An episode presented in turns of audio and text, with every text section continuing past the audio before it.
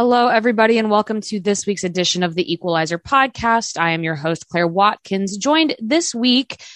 I don't know if, if you've ever been on the podcast before. I'm really excited to have Sophie Lawson with me. She uh, is a contributor to many uh, a soccer publication, football publication, um, including the Equalizer. But you can also find her over at All For XI, the SB Nation women's soccer site. Sophie, how's it going? Uh, it's it's going all right. How's Good. it going with you? Not too bad. Not too bad. So, kind of an embarrassment of riches, this international break, certainly here in the States, easier to watch maybe than ever, some of the big games. Um, so, it seems like, from my perspective, when I'm watching these games, even just me, because I, I tend to have to be a little bit more US centric in my purview. Um, it's like it's like people are being reintroduced, I think, to these teams a little bit with especially the three major tournaments and Algarve too, but I haven't been able to watch as much of that just because it's harder to find. But um so I wanted to bring you on because you I feel like anytime I have a question about why a thing is happening in international football, you have an answer for it. so I wanted to see if maybe we could do this uh, for the podcast. So let's start with She Believes. Now, the headlines here in the States were you know, a little bit of concern, right? When the US ties Czech Republic nil nil in their first game. Um, so I, am going to hit maybe this question over to you a couple of times. Can you contextualize that for me a little bit? Tell me about what it is that makes the Czech Republic team hard to break down because this is not the first result that they've had like this in recent months, right? Um, I think if we if we fall back on the old cliche about Central um, and Eastern European teams being a bit more dogged and a bit more resolute, I think that's there's I think there's a reason we we, we lean on those a little more. And you know, I, the Czech Republic are a really odd team because it feels like they're always just about on the verge of something. Um, but a lot of people tend to sleep on them and they, they still, despite having a couple of players now who are outside of, of the home league, most play for the two big Prague teams, uh, Slavia and Sparta. Mm-hmm. So you maybe don't get um, exposed to them as much, but no, they're um they're, they're a good team and they've been really building up in the last couple of years. Now, if you go back, excuse me, if you go back to a, a, topic I know loads about with with Phil Neville, because uh, England played a, a, friendly against the Czech Republic in in very snowy conditions um, in uh, the end of 2019, last match of the year. There was no pressure on it, and everyone was like, "Oh, well, England will walk it." Yada yada yada. You know, it, it needed a last minute or last five minute, I think, goal from Leah Williamson um, to for England to win it three two. You know, and there's this kind of thing about the Czech Republic is sometimes they can be really not necessarily brave, but just they don't care who they're playing. Mm-hmm. Like they can go out and put, you know, they can say, look, we know how to play. We don't care who you are. We're going to do what we know how to do. And sometimes they're kind of just the antithesis of that, where they're all over the place and nothing works out. Um, so it's actually really, really, really good uh, to see them actually manage to to hold out all the way through that the, the match against the US and uh, US and, and and for um for for Barbara to, to keep her clean sheet because she uh, she lost that one against the Dutch very late in the day not so long ago. No, that makes I mean that makes perfect sense and I think anybody watching the game could see the the commitment from the Czech Republic, even just the physical commitment to keeping things really compact and get like you said, getting dug in, going for challenges. Um, so it's it's funny, you know, covering the US, there's always this idea that whatever another team presents, the US should be able to overcome, right? They're the best, they're the number one team in the world. They should be able to overcome um, whatever is in front of them. And and I found that tested a little bit with this Czech Republic game because there are other underlying factors here, right? A lot of the US is not played in. They're in preseason. They just started preseason with their NWSL clubs. Um, they did not get January camp games because of the Omicron variant COVID 19. They had to just do a camp. Um, but I, I, saw some similar concern on the US side about what we saw in Tokyo. And so maybe, hmm. you know, I'm just asking a few US centric questions. Is it possible, do you think, to even really evaluate this new roster versus the old, consi- the Tokyo roster, I mean, considering the difference in personnel? Or do we look at these as Vlatko Andonovski's like larger portfolio at this point? I think, and I say this as, as someone who, I don't know if you can tell by the accent, isn't American. yes. um, but I, I think if you look at just the US uh, in Tokyo or in Japan, um, that I, I think it's not just an outlier, but I think it's it's its own kind of ecosystem, and you have to kind of contextualize everything that was going on uh, and potentially going on off the pitch with that mm. team as to why things, even the basic things, just were falling apart, and you had players who were in so much good form who just disappeared mm. as soon as they landed in Asia. Um, and not in the way of just nipping down to a good little ramen house, but they just, it all kind of fell apart. Um, so I think you kind of just have to, you know, just close that book and say, look, whatever happened then, I hope that the players are dealing with it, or you know, like something was clearly wrong there. But this is this is this is a new this is a new look team. This is a young team. Mm-hmm. These are players who, yeah, might, might play together at youth level, but this is this is all new. And I think there's there's no need to to panic or to get worried about, you know, drawing a blank against the Czech Republic or needing a hat trick of own goals to look good against New Zealand. Let's again, I'm trying not to think about that one because it bums me out. It's but, sad. Yeah, it's true. Yeah, it, it, it, it, was not pleasant. No. But I think, yeah, the whole thing about, and I know that Americans are very much, why is this? Come on, why aren't we not with, with the US? You know, we're the world champions. We're at home. We should dominate every nation, every team. Yada yada. This is, you know, but this is this is new, mm-hmm. and you've still got basically a new coach and you're, you're, he's trying to find the balance with the younger players. You know, he's he's left some of the older ones at home, and you know, and it's. I just I don't think there's it's time for alarm bells, and I know that there is there was definitely concerns after Tokyo as well with everything that happened there. I think you kind of just have to look at the, the players he's got in now, um, and think about sort of the the the, the fantastic football or soccer, I should say, that um some of them yeah. Some of them have shown in NWSL and actually just get excited about how that's all going to start to come together. Because if you've got like a, an attack that's got like Trinity Rodman and Ashley Sanchez and Midge Purce in it, I, I, I wouldn't be anxious. I wouldn't be anxious. I'd just like, yeah, go on, bull. I, I want to watch this. Right. I don't care if it takes time. Like, yeah. yeah. Well, it definitely seems like as well, you know, um, Catarina Macario was did not feature in those games in Australia, right? But mm. she is a huge part, I think, of of what mm. Andonovski wants to do with the team going forward. And I was interested by these first two games because I'm a big believer in Catarina Macario. I think that she's a fantastic player. She's the future of the team. She will continue to develop. It seemed like that sort of Macario false nine run out where we saw how much time it might take to get that to start working, right? Where they were unable to to really look all that dangerous in front of goal against the Czech Republic. And the goals against New Zealand, I, I was talking to someone about it. It's like those were a little bit more put the ball in the mixer and see what happens. And that worked for them, right? You you had the own goals, and then even the two goals scored by the U.S. themselves was a little bit more whip it in, put a good ball in, see what happens in the box.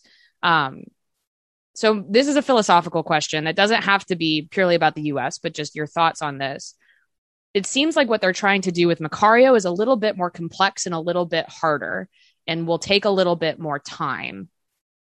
With the World Cup in a little over a year, how long does a team stick with a project like that before saying, well, maybe we're just a whip the ball in sort of a team? Does that make sense?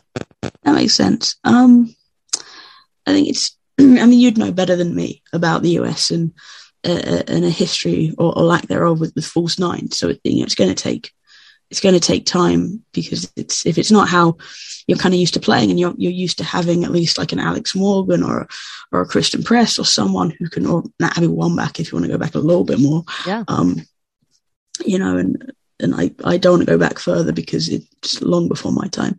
Um, I'm just going to say Mia Hamm. irrelevant, but it is funny to yeah. think about. I was like, oh man, they were even just still playing in a four four two back then, so that was a different different era. Yeah, yeah, but a bulldozing four four two. Yeah, um, yeah. I, I don't, it feels if you're if you're coming up you know and and you're asking players to play in a way that is foreign or in a formation that's foreign. You know it, it takes time to learn that. And if that's not what you're doing at your club or you know then that it's that switching in and out and stuff. And you know and and Macario we all know she she's off in France. Mm-hmm. know she would you know which is I I hope she's enjoying the food. Mm-hmm. um but like she's she's growing and she's learning and she, developing. She's still, we already know, you know she's, she's, she's a young player anyway. But like, it's just, it all takes time. And now she is sort of chopping back and forth. And it, I think in terms of like the philosophical side of it, it's how confident is Vlatko mm-hmm. in his vision right. uh, of her in the false nine. How much does he, th- you know, it's, you stick with something as long as you think it's going to work. I mean, it is it's, it's, the, the old cliche that you know insanity is doing the same thing over and over and expecting different results. But sometimes this this type of thing could just be hey practice makes perfect. Right. Um, but you know i think he's he's a savvy manager. He's not only going to have plan a he's going to have plan b and c and d and and at the very least just quarter qu- crosses into the mixer. Um, but you know you do have those options and you'll have to see, you know, like if you've got Alex Morgan in the team, if you've got Megan Rapinoe, if you, you know, wh- who else you've got happening in and around Macario as you move forward. Mm-hmm. If that then changes and and how you can kind of sort of shift your vocal your your focal points without changing your um your personnel. Yeah, no, I mean that makes perfect sense to me, and I think my my opinion on it is obvious. I think the U.S. is in an interesting place because they do have this player that has this ability to become sort of a connective part of the spine down the middle, but they're obviously also just wildly talented out on the wings. Um, the U.S. had their winger depth is insane right now, and so it's about figuring out what plays to those strengths and who plays best with Macario herself. I mean, we also saw it, it was almost funny because we saw some of the growing pains of the Macario project, and and then Ashley Hatch comes on and immediately scores with her head, and you're like, okay, sometimes. Sometimes you just got to put that true nine in there as well. And so I think you're right that it's having multiple looks and it's going to be multiple looks for different teams. And I think we saw that over these two games as well, which is that maybe you do need a more methodical style against a team like the Czech Republic. Um, they played a very different midfield a- against that team. And then with a team like New Zealand, which quite frankly left the US a lot of space and were struggling even just player for player to keep up with what the US was doing, you have, you want maybe different creativity there. Um, and and I think that you know you saw the tempo tempo was much higher against New Zealand. It was much more run in behind, but that's also just the game that was in front of them. And so I do think it's good to see some of that versatility as well. Um, so I want you now to pitch me on going looking forward, looking to Wednesday. Why should Iceland win? She believes, Sophie. Um because everyone wants that to happen. Yes. Everyone who isn't American wants that to happen. It's, yeah. it's you know, it, it's like um, you know, everyone like wanting to see the spirit win. Mm-hmm. Um, you, you know the uh, the championship because of everything happening off the pitch. So everyone kind of it's all the goodwill, and it's like right. all the goodwill that kept all the goals out of Sheridan's goal for right. for, for, for Batman FC last season. Yeah. Well, it's just you know it's just vibes it's I'm I don't I'm so done with with um COVID and everything. Everything is just pure vibes now. That's yeah. that's all I care about. Not not actual not actual tactics or science or I don't know. Um, they they've kind of Iceland. They kind of fell down. They fell off the cliff a little bit. Um. Mm-hmm a few years ago, and they they they lost their manager. Um, he went off to to, to another job. Uh, in, in the men's setup, which was, you know, perfectly understandable. But um, the, the next manager they brought in, it didn't really come together. I mean, his they didn't actually have the worst stats, but it wasn't really looking right on the pitch. Mm-hmm. Now they're kind of back on the rise with with with Halvorsen, and you've kind of got some different players coming in. You've got Sveindís coming through, and I can't say enough good things uh, about about Sveindís. Um, she, yeah, I mean, think it won't be long until she'll her name will always be one of sort of on the like Ballon d'Or shortlists. Um, and I'm definitely not overhyping a child, definitely not. But, um, but they, you know, Iceland, they can be an absolute pain in the ass to play. Um, you know, again, like they can be very resolute, they can be very rigid, um, very hard to move. You know, they they're they're a physical side themselves um, that kind of just comes out from you know playing in in Iceland because the weather kind of makes you feel a little bit firmer. Um, but they have technically gifted players. They have smart players. Mm-hmm. Uh, we didn't necessarily see it so much in the second half uh, yesterday, right?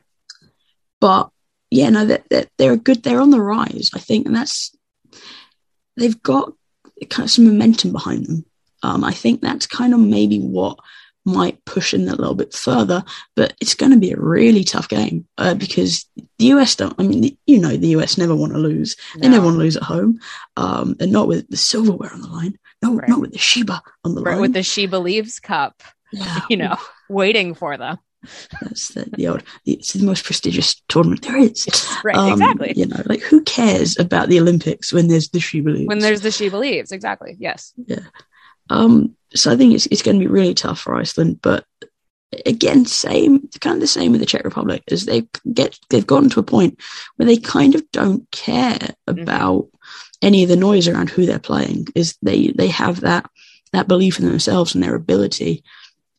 You know, that's so quite recently they beat Japan, and mm-hmm. that's not necessarily what people are expecting.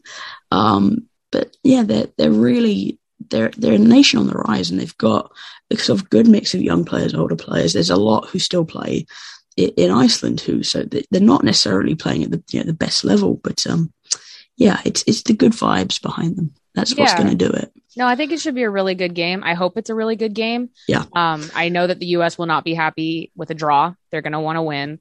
Um, yeah. And yeah, and to, to insert a little bit of narrative into it, one one piece of narrative that I do I do kind of believe behind the US right now is um you know yeah no I'm not I'm not ringing any alarms about what seems to be continuing from the Tokyo um, Olympics. I thought that stat that they ran on TV about how they were held scoreless at home. I'm like, yeah, but they went to Australia. Anyway, I think that was kind of a silly stat. But um, I will say that a difference, and I think that this is something if we're looking about sort of the spirit of the team, and I think people care about that very much, is perhaps a feeling in Tokyo, and we've seen some of this with Vlatko Andonovski's roster choices, that with the new not like non-allocation system, this roster is playing for their their jobs right now. Mm. And there is an urgency to that. So yes, you want them to play free, you want them to have fun. You understand it's a friendly tournament, it's not the end of the world, but you know, you think about what encourages a player to score an, a hat trick of own goals and it's a, a bunch of wingers essentially who are one pass away from getting or losing a job on the number one team in the world. And so I think that if there is narrative about she believes, it is that it's not so much just about um, winning the trophy, though they would like to do that, but like the team cohesion element will come later. I think that this is about individuals showing what they can do. And so I think that we're going to see more of that on Wednesday. See, so, that's interesting. Oh, go ahead. It, yeah it's, and again, I think this is again, I'm not I'm not American, so I'm not going to be thinking that way.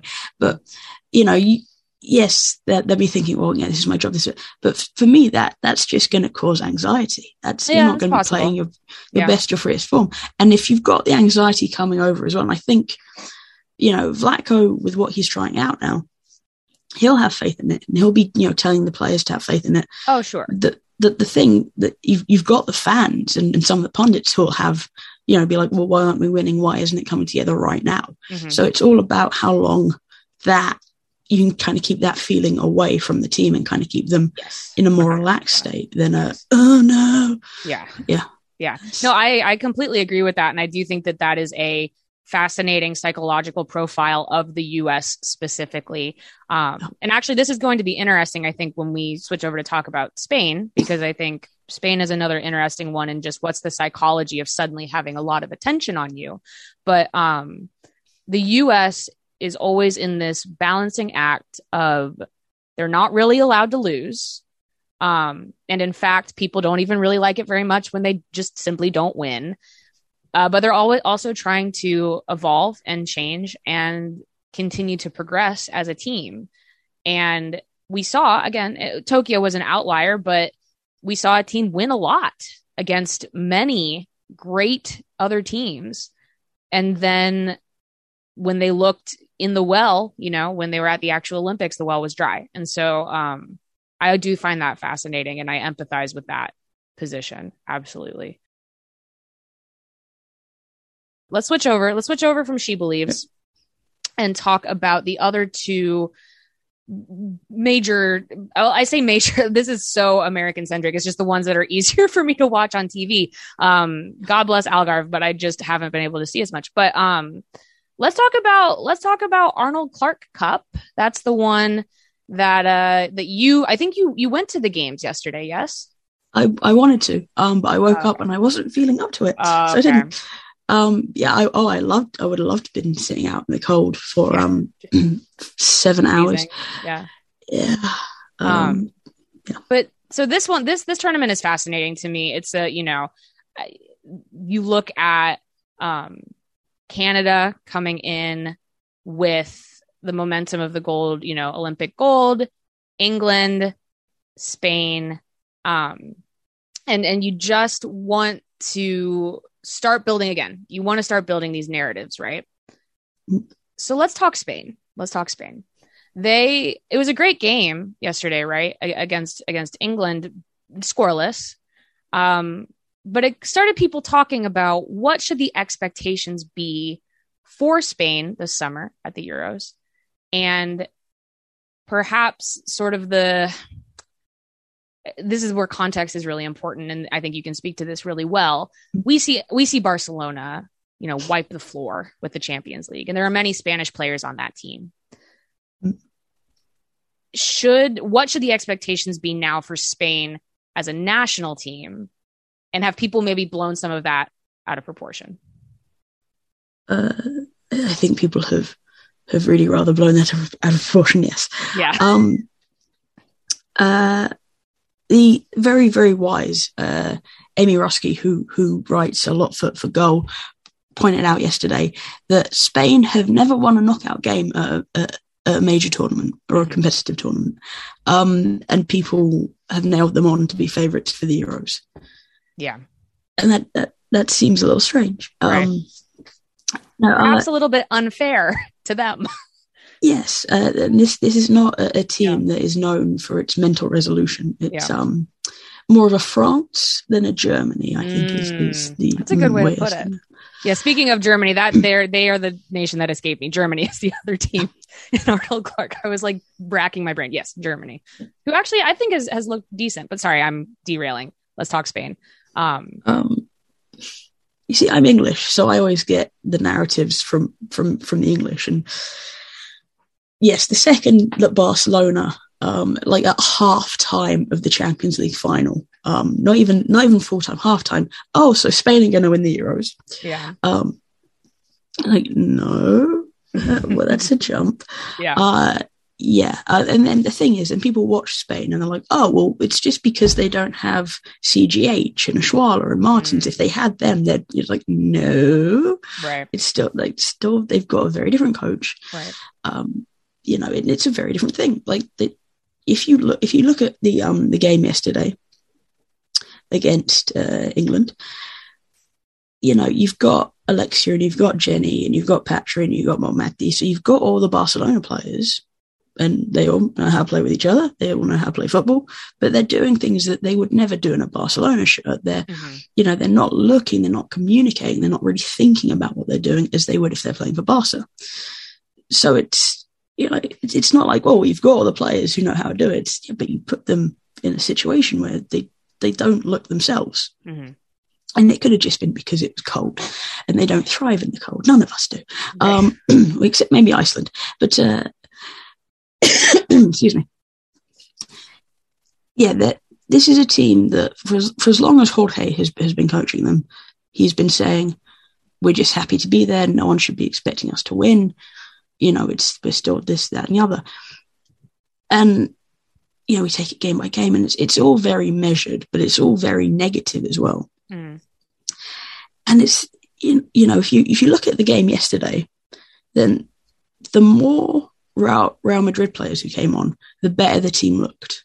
Hmm. And like, and I'm, I'm, so I'm watching it and thinking, right, he needs to take off Jenny. She's not having a good game. She's a bit, Right.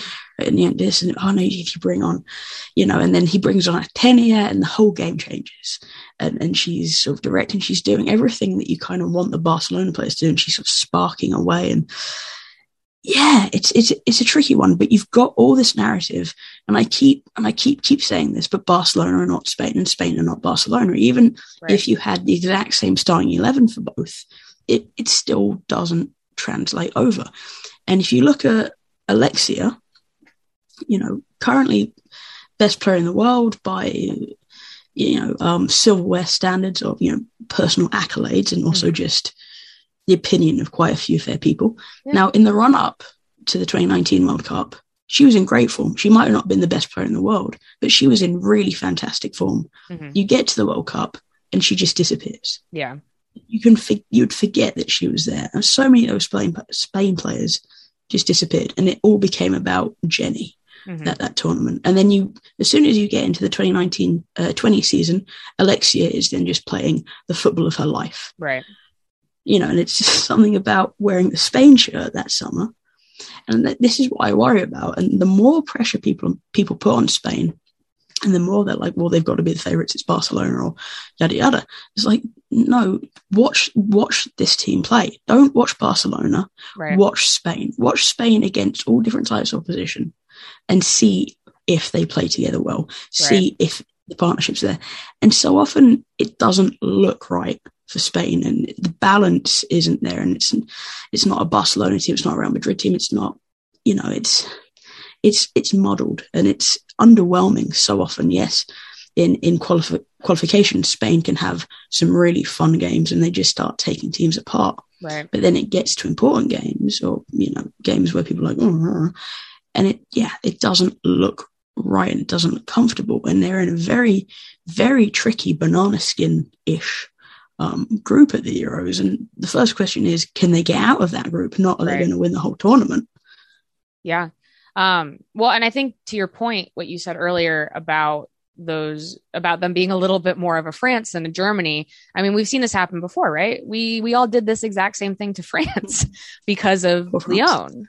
And I think it is just really easy to think, oh well, a lot of uh, you know players from a certain country play on this particular team, and that's always going to translate on the big stage. Um, So let's talk about some of the other other teams at Arnold Clark. I've enjoyed these games a lot. I've been really impressed by Canada. To be completely honest, you know, I think this is again a very uh, U.S. centric take. I thought Canada played fine at the Olympics. I think that they their defense was obviously very very good. Um, they they rode some penalties right to to to gold, but it seems like some of the ideas that they're executing based on the foundation of that defense still looks pretty good now, right? What's your what's your take on Canada? Um, and I, I, I, I don't think that anyone at any point has really given Bev Priestman her dues. Yeah, Um, like she came in and the team, the team were all, all over the place after after Heiner-Møller left, right. um, and they were so negative, and you could see that. Um, and I think Ha has written some articles about this on the Equalizer for anyone listening who wants to read. Um, uh, about how you know Bev came in, and the first thing she did was just get the team believing in themselves again, and, and just bigging up their confidence and saying, "Look, you can play football." yeah, Um, and I think that's that for, for me that was the major shift. Uh, uh, at Tokyo, yes, they weren't the most electrifying team. it was a Um, weird and tournament. Let's just be honest, right? Yeah, I look, I I like Canada, but God, I wanted Sweden to win. Um, hurt. No, but uh, you know, some what what we're seeing now as they're coming out is you've still got this confidence, but bit by bit, with the more time that that, that Priestman has, she can get that attack going, and she can yes, it's still a, such a defensively fantastically resolute team. And mm-hmm. now you've got Sheridan as the number one, and mm-hmm. you've got um, Buchanan and Gilles and Lawrence, and it's it's just all very cool and groovy at the back. Mm-hmm. But then you can start having fun in in the attack in the midfield with. Right you know, you've got like who's just tall, basically. Right. Yes. Um, so yeah, put in. It, it, hopefully, they don't end up playing New Zealand um, any point uh, yeah. because that would be even worse. But um, you know, you know, you, you're seeing more fun with with Canada in terms of attack. And Yes, they haven't scored a massive amount of goals, but it's there, and I, I, I think they're still a very transitional team, and they've got a long time before the World Cup. Right. And they need to do the very un Canadian thing and actually just organize friendlies. Yeah. So they can keep playing, keep evolving. Right. And if, if Bev can keep getting those players in camp and just keep inching them towards that more attacking style that doesn't lose the defensive side. Yeah. Um, yeah, because you know, you, so many uh, of those players playing in NWSL, like they're, they're should be well familiar to people. You know, it's you know you put on Nichelle Prince and you know you're going to have you're going to have a chance in the attack if you put on Deanna Rose, who's having such a great season with Reading yeah. right now. And there is there's fun around that attack, and it's been a long time, I think, since we really got to see that from Canada. So yeah, it's yeah, it's it's really nice that they're coming out uh, in this tournament, and maybe people are thinking they're going to be quite dour, or oh, there's no chance they can beat Spain and England or Germany or whatever. It doesn't matter. It's Canada, and they Right. They're really showing their worth and they're showing more of that virtuosity, which is is great. Frankly. Well, it does seem as well. I mean, we saw that we've seen this with Germany, we've seen it with the US. I mean, sometimes winning can become a self-fulfilling prophecy, right? You you get over the line and not only the attitudes of, of the players, but attitudes of the federation, attitudes of of the ambition there might actually really start to change. And I mean, not to bring the men into this, but Canada is having a moment with with both sides of the program where it seems like they're like no we're we're here to play. We're here to be a major player. Um so now i'm going to ask you the the million not dollar pound question. Uh what should the expectations be for england going into this summer do you think? Oh boy. Um. again new coach. Um, I've, I've been fascinated. There's so many you know new coaches that we're seeing who have not had a ton of time um, with their teams yet. I think Eng- England's one, right? Uh, Netherlands is another one with Mark Parsons. Um, is that a factor, or is England ready ready to go? Do you think? Hmm. I mean, it's been an interesting few years for yeah. England with coaches um, and different approaches. You know, and maybe Phil Neville and Hege Riise for a very brief period she was there, and and, and Mark Sampson you know that they are very different coaches from from Sarina, um, uh, and that's you know that's not a good thing. It's not a bad thing. That's just a different thing, you know. Um, but the, England have quite a, a, good group draw as well for the mm-hmm. Euros, um, which is always a nice uh, jumping off point, nice springboard for mm-hmm. a tournament. I don't know. I, am English. So mm-hmm. long for, you know, I get the men's team. I get, oh, as long as we get to the quarterfinals, as long as we get to the, you know, but England are hosting the FA are right. pouring so much money um, in, into the squad. They want, they want that win. Yeah. Um, I don't think England are the best team in Europe. Um, you know, I, I, think England has some players, and you know, sometimes we've seen it plenty of times in tournaments. You don't have to be the best team, right? But it it depends who they come up against and and yeah. and how they're doing. You know, one of the best things I've, I've seen from this England team since Sarina took over was that that press and that defensive block uh, mm-hmm. against Spain because yeah. it was it was just everyone seemed to understand the job and and they again it was that resolution mm-hmm and that's we haven't always seen that from England. It's England is usually a bit of this and a bit of that, you know. And it's just again finding the balance there, so that if you need to defend, you can, but you've then got the right players to get forward and attack and and make the right decisions. And it's mm, yeah, it's it's a little tricky. And especially when you look at England's defence right now as well, it's it's very unorthodox. Mm-hmm. So the fact that they could defend so well really, you know, may, maybe it is worth saying. Well, maybe they are contenders for for, for the Euros. But um, yeah, I I just think so many people. If it's not if it's not a win for England this summer, it's going to be a disappointment. Yeah, especially yeah. look, it's the home Euros. You've got Sarina, who's just led a team to a home Euros. The mm-hmm. FA want to use this as a springboard. It's right. about getting girls into football. It's about getting eyes on WSL, and it's the importance of a win. And I think there was definitely talk around the World Cup that if it wasn't a win for England, it you know they needed the the, the win to to really get the ball rolling for women's football. And yeah, I I don't know. Um, well, it's, it's hard. It's hard to predict, right? No matter what. But you're right. The the tournaments are funny things you never know when the the trap what the trap game will end up being. Mm. Um, but yeah, I, I mean, I'm excited for the Euros. I mean, again, we've see we saw Germany do well to um, equalize against Spain, right? They they were the first team to score against Spain in some time. Um, yeah. They did have, I mean, the the game that they lost to Canada was not uh, officiated particularly well, so that probably affected the ultimate score line, but you know, they were unable to to get a breakthrough against Canada. Um, and, and then just sort of to start speaking a little bit more holistically because we could go on all day. Um, looking over at the tournament in France, you know, France is playing you know, you know, all respect to Finland, um, but but that's not quite at the level maybe of the other three teams. We saw a really fun game between France and Brazil this weekend. Um, we've saw we've seen the Netherlands, and I, I want to ask you about the Netherlands specifically because there's an NWSL tie there, right? We we all know know Mark Parsons very well here, and we also I I think that due to the visibility of WSL, I think that and the fact that the U.S. has played the Netherlands so many times in the last three years, we know those players quite well as too.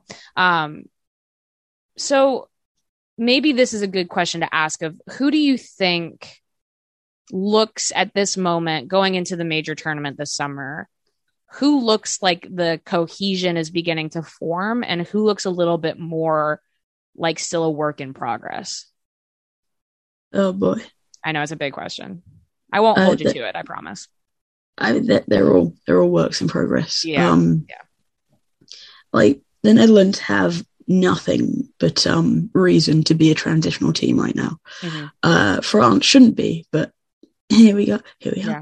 Mm-hmm. Um, yeah, let's. Uh, uh, how, how, long do you have on France, really? But uh, yeah, I mean, Mark Parsons is doing some interesting stuff with the. Netherlands. That sounds wrong. I do apologize. He, he um, uh, as we've seen, and again, he did this when they, um, I think when they played Japan in some bad weather. Trying to remember the end of last year, but he'll do something where he'll just flip and play Denmark B, which is also like Denmark under 19s or whatever. Mm-hmm. It's it's a very very young team, yeah. And and these are players really just starting to to cut their teeth with the seniors, and it's all very much like it's. 10 players you don't know and Jackie Gillinan or 10 players you don't know and Lieke Martens or whatever. And so it's it's interesting because he then it feels like he's trying to evaluate this team. And he's thinking long term, long term, because it is an aging team, and it you know, I think a lot of the Netherlands' success, and I've said this a lot, um, and I, I, don't, I don't know if I'll be welcome back into the Netherlands if I keep saying it, mm-hmm. but you know, if if they weren't the home team in 2017, I right. just don't see them winning that tournament. Yeah, and it was kind of everything that kind of went into that into that win for them, and which isn't to say that they didn't play good football, they did. Um, yeah, but uh, it's they haven't so since 2017 with the exception of a game or two here and there mm-hmm. like uh, they had a world cup um, playoff game against denmark in oh i want to say breda where they were just insanely good yeah. like pure Dutch football. Everything was fluid, and it was just some of the. It was just like, why can't they play like this every week? Mm-hmm. You know. And then they were quite underwhelming at the, at the, World Cup, but they still got to the final, and then they really had to change so much to deal with the US, and then. That works until you kick a player in the ribs. In the face, but, yeah, right. Yeah. Oh, the face. Oh, sorry. but yeah, so I think there are a lot of there there are a lot of cracks in that in that Dutch team that have just been papered over. Mm. That you know, and, and Parsons has come in. He's gone. Ooh, we're not structurally sound, are we? This is a bit dodgy. Mm. Um, someone has been building on sand. Um, so he's he, that's why he's trying to evaluate with, with the younger players. And I don't know. I don't know how long this project is going to have to be for him because you say that, that there are good young players coming through in the Netherlands and players who weren't given a huge amount of a chance under Wiegman. Wiegman, when she was with the Netherlands, had a very firm starting 11 that, that she liked. And yes, in terms of where the players were at on the world stage and who they played for, that made sense. But there was always a little bit more wiggle room that she mm. didn't go for. So it feels very different now with, with Parsons because he's changing so much. But yeah, it depends, you know, the the, the team he takes uh, to to the final tournament, really. Mm. Um, but you know, they're a team. Dutch players know how to play football. Right. But at the end of the day, then you know, and they can they can really make it hard for their their opposition if they get it right. It's the, the question is will they get it right? Whereas say the question for for France is, uh, you know what? Let's not get into that one at the minute. But yeah, no, it's um, yeah, I, I think as defending champions, there's going to be some pressure and, and some some expectations for, for the Dutch. But again, I, I think people need to be mindful that, that they are very much in transition, and it, not just in terms of the coach, but in terms of the players as well, right. and how they're going to go about things, and how that will be really rather different from what Wiegman used to do with the team. Yeah, I mean, it it seems to me that it's kind of like we were talking about with with the Tokyo with the Tokyo games everything within the Tokyo games was influenced by the pandemic, down to the mm-hmm. games themselves, but even just the um, preparation that people got before the the tournament, and and that really shook things on their head a little bit. And I think that we're still seeing a ripple effect of that this year in that we see we're seeing so much experimentation within a lot of these different national teams especially those who did participate mm-hmm. in the olympics because they had to sort of scramble and put together the best groups that they thought that they could and then it was either brand new coaches in Tokyo or about to be brand new coaches after Tokyo and so now we're still seeing that development which is very exciting but also um I have to imagine a little bit nerve wracking with the Euros this summer. And even, I mean, I'm excited for World Cup qualifying in CONCACAF. I mean, Mexico has been doing the world, the CONCACAF World Cup qualifying qualifiers, which is a mouthful. Um, and and they've been they've been really kicking ass, and so it's it's going to be a fun mix, I think, in Concacaf as well, especially because I can't imagine the U.S. wants to lose to Canada again. Um, so I, it seems like a good. Would you say the maybe this is the good way to end this? Um, it feels like there's maybe a, an infusion of fresh life in into the international stage right now um, as people are turning their attention back to it. Is that sort of how it feels for you as well? Um, hmm. I mean, I mean, I personally feel dead inside most days, so that's yeah, that's a enough. tricky one for me. Um, yeah. yeah, no, I think that's that's that's fair. You know, and I think it's just such a weird time with everything going on with the pandemic right. that you can kind of lose focus on. Yeah, like everyone, everyone is transitional. You've got the expanded, uh, the expanded World Cup, so you've got more chances mm-hmm. uh, of your your fringe or your sometimes teams qualifying, and that kind of then pushes everyone to raise their level. If you're, you know, if you're a, a Concacaf team or a CAF team that is maybe on the fringes, it doesn't always get there, then you push a little bit more. Be a little more cere- cerebral about what you do, and maybe you qualify for a World Cup. So yeah, it's it's cool, and because you do have more eyes on it as well, you want to see that product improving, and you kind of want the unpredictability of it as well. Mm-hmm. So, you know, US drawing against the Czech Republic and, yeah. you know, Mexico looking like they have a long term vision. I mean, that's yeah. new for Mexico. Right. You know, um, they, they can play football, but now they've got a long term vision. That's, woo. yeah, I, I, yeah, I just, I kind of want to just revel in, in the un, un, unpredictability of it. You know, maybe that and Sweden winning the Euros. Just yeah, just to, it would to, to be. South. I agree that it would be really nice for Sweden to get one. They deserve it. This that group deserves it. Um, I really enjoy watching them play. Uh, it's, it's interesting because obviously Germany have um have won the Euros eight times. Right. So So they always go in with that pressure on them. Right. Well, yeah. Again, we're this could get so long. Germany's fascinating to me, um, just in their how competitive, just as as they they were upheld, right, as one of the the, the greatest nations in women's football for so many years, and haven't made it to those later stages in the last what eight eight years, something like that. And so I just it would be cool to see a German resurgence. I just I, I don't know enough to know if that's ahead of us, you know? The, the players, they have the players to do it. Mm-hmm. Um, I think is the short answer to that. That doesn't get me in trouble with anyone. Yeah, fair enough. Um, well, thank you, Sophie, so much for joining me. Um, this was really, really uh, insightful and and not really a voice we get on the podcast all the time because it's very easy for us here to get very focused on what's happening in the states. Um, but there's a whole whole world out there, and the Euros are going to be very exciting. I think that these uh, international friendly tournaments have been great. Love to to see the the expand the little bit of an expansion there where we're seeing a lot of different types of games and and that's great to to get people I think even just in the states psyched for the 2022 calendar year because we've we've been in hibernation a little bit. Um, well, thank you so much for joining me. I'm going to wrap up here. I have been your host, Claire Watkins. Shout out to our producer extraordinaire, Jacqueline Purdy, and our distributor, Blue Wire Podcasts. And we'll be back with you next time.